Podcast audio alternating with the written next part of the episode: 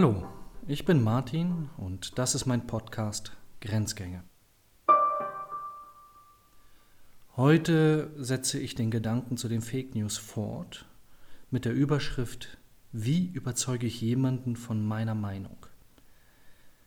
Mir ist das vor ein paar Jahren mal passiert, dass ein, naja, fast Freund, zum Glück nicht mehr, mich gefragt hat, sag mal, Martin, wie kann ich in einer ergebnisoffenen Diskussion einen Nazi davon überzeugen, dass er falsch liegt? Er guckte mich kurz an und während er sich reden hörte, stockte er, es dämmerte ihm schon. Ich musste grinsen, ich wollte ihn aber auch nicht davonkommen lassen. Sagte, naja, ist ganz einfach. Ergebnisoffen ist es dann, wenn du selbst bereit bist, ein Nazi zu werden. Wir berühren damit so den heiligen Geral unserer aktuellen Debatten im Jahre 2019. Was ist wahr, was ist vernünftig und wir hoffen dann auch immer, dass das Wahre bitteschön auch vernünftig ist und umgekehrt. Das Problem an diesen Dingen ist, dass das Wort Überzeugung überhaupt nicht vorkommt. Wir nutzen das immer nur dann, wenn wir die anderen verspotten, weil sie wieder mal irgendeine Verschwörungstheorie auspacken. Ich meine, es gibt auch ein paar wirklich schräge Vögel, Impfgegner zum Beispiel, wenn man die sich anschaut. Aber nicht, weil ihre Argumente so furchtbar falsch sind, sondern die Radikalität, mit der sie die vortragen. Oder mit anderen Worten, weil sie so herrlich von sich überzeugt sind. Das sind die anderen auch, die Vernünftigen. Nur fällt uns das nicht so auf, weil wir da meistens dazu neigen zuzustimmen. Also, wir sind wieder in dem Spiel von Vernunft und Wahrheit, vor allem von einer eifersüchtigen Wahrheit. Und es ist ein uraltes Spiel. Ist die Wahrheit stark genug, dass sie sich von selbst offenbart, sodass ich keine Argumente mehr brauche? Oder muss ich argumentieren und damit auch rhetorisch irgendwie agieren, um den anderen dazu zu kriegen, das eine oder das andere zu sehen? Also, wie funktioniert Überzeugung? Was ist eine Überzeugung? Wie entsteht sie? Wie verändert sie sich? Wie geht das eigentlich? Spoiler, wir wissen es nicht. Wir wissen so unendlich wenig darüber, dass es fast schon erbärmlich ist. Wir wissen von ein paar großen Hebeln, wirklich großen Hebeln, wenn wir die ansetzen, dass die funktionieren. Also Propaganda haben wir erfolgreiche Erfahrungen mitgemacht. Ob die gut sind, sei dahingestellt. Aber wenn man Menschen lang genug über Medien, Film, Fernsehen und Reden, Dauerbescheid mit bestimmten Ideen, fangen sie irgendwann an, dem einfach zuzustimmen. Und sei es einfach nur, um weghören zu können. Ein anderer Hebel ist Bildung, also Schulen, von Grund auf an. Nicht umsonst gibt es sowas wie die Schulpflicht. Von der sechsten Klasse, nee, Entschuldigung, von der sechsten Lebensjahr an, zwölf Jahre lang, zehn Jahre, manchmal nur acht, Leute mit Inhalten auszubilden, über die sie selbst nicht bestimmen können. Das funktioniert. Dann kennen wir noch die Therapien. Und jetzt wird's heikel. Das ist eine der großen Leistungen von Sigmund Freud, er nennt das sprechende Medizin, dass Worte was verändern können, dass Worte heilen können. Eine Art Wiederentdeckung der Rhetorik nach der Aufklärung. Wir schaffen es, durch das Gespräch irgendwas in den anderen Menschen zu berühren und ihn dadurch zu verändern. Vertriebler können das genauso gut. Die wissen nur meistens nicht so genau warum.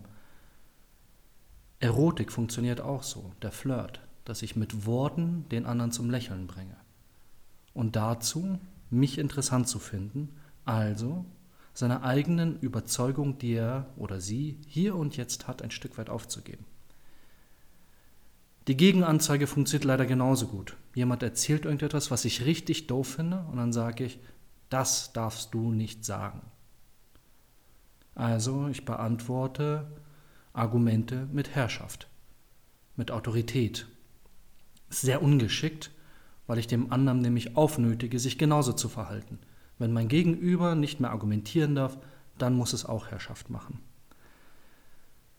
Überzeugung ist eine Zusammensetzung aus Sozialisation, also da, wo wir herkommen, aus Erfahrung, die wir jahrelang angesammelt haben, aus ein bisschen Reflexion, das ist dann so der Zuckerguss an Vernunft, den wir oben rausgießen und weil er so herrlich süß ist, den auch sehr gerne mögen, und aktueller Befindlichkeit. Also, wenn ich hungrig bin, ist es verdammt einfach, mich davon zu überzeugen, jetzt ein gebratenes Hähnchen zu essen, egal wie viel oder wenig Bio drin ist. Wenn ich satt bin, wird das sehr viel schwieriger.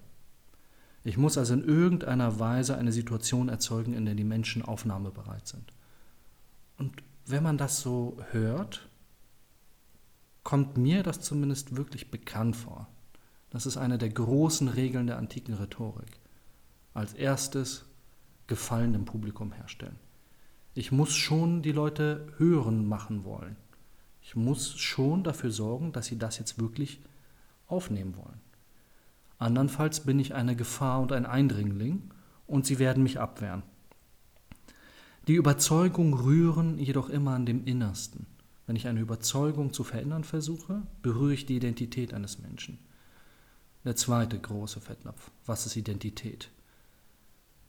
Nächster Spoiler. Identität ist nah verwandt mit Heimat und ist nah verwandt mit Familie. Alles schrecklich altmodische Begriffe, die wir heute ungern nutzen und wirklich empört sind, wenn plötzlich andere Leute sie wiederentdecken und auspacken. Zum Beispiel Donald Trump. Um an der Identität eines Menschen zu rühren, muss ich ihn da ansprechen, wo er sich zu Hause fühlt, wo er sich heimisch fühlt. Und alles andere ist dann unheimlich. Eine Gefahr, eine Bedrohung, eine Invasion. Und das haben wir alle gemein, wenn ich eine Invasion erlebe, radikalisiere ich mich dann baue ich Mauern, dann versperre ich mich allen Gedanken. Ich bin nicht mehr in der Lage, weil nicht mehr willens zuzuhören.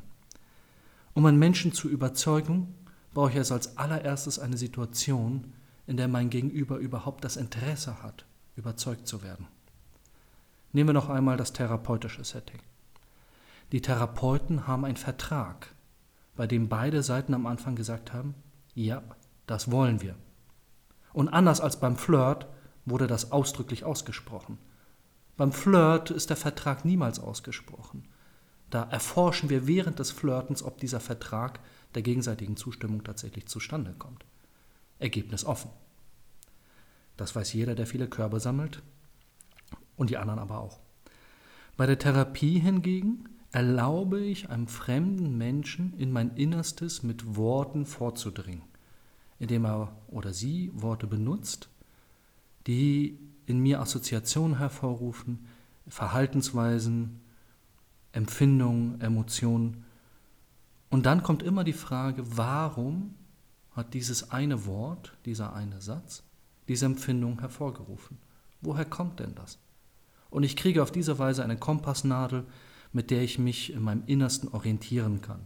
Den Wildwuchs von Erfahrungen, Traumata, Überzeugung, Lust und Unlust angesammelt im Laufe der Jahre.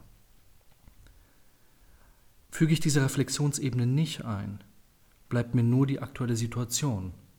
Bin ich geübt darin, dem anderen zuzuhören? Oder habe ich überhaupt keine Routine darin, überhaupt mich auszutauschen? Das führt zu dem nächsten großen Bereich, in dem ich überzeugt werden kann, aber einer unschönen Seite. Das sind große Ausnahmesituationen, Lebenskrisen, Unfälle, persönlich oder familiär, gesellschaftlich. Wenn meine Welt erschüttert wird, wenn sie wackelt, wackeln auch meine Überzeugungen und die Grundfesten meines Seins und meines Ichs. Der Kern meiner Persönlichkeit ist plötzlich in Frage gestellt, weil meine Umgebung in Frage gestellt ist.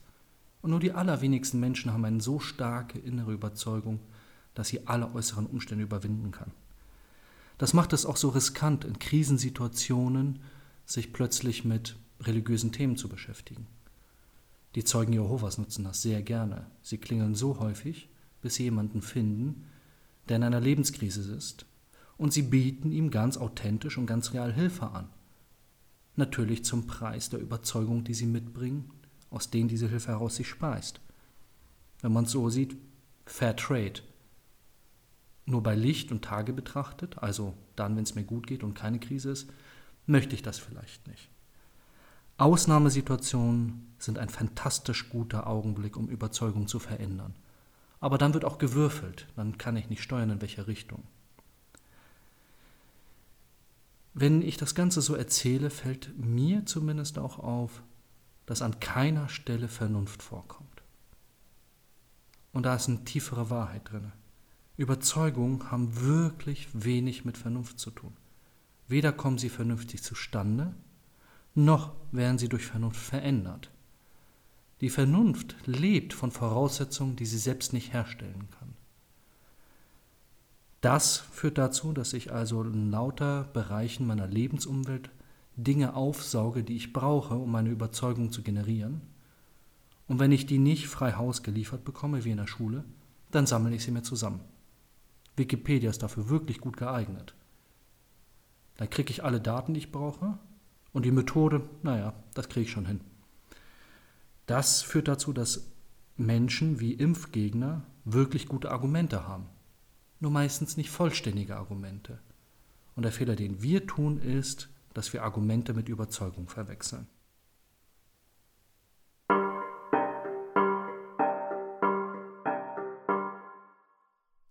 Wie immer findet sich in der Beschreibung dieser Folge ein Link zum Quellenverzeichnis. Grenzgänge ist eine Produktion von BPK Publishing. Ich bin Martin Wolf, der Host der Sendung. Editing Raffaela Neff, Redaktion Katharina Hesse, Konzeption und Umsetzung Paul Johannes Rossmann.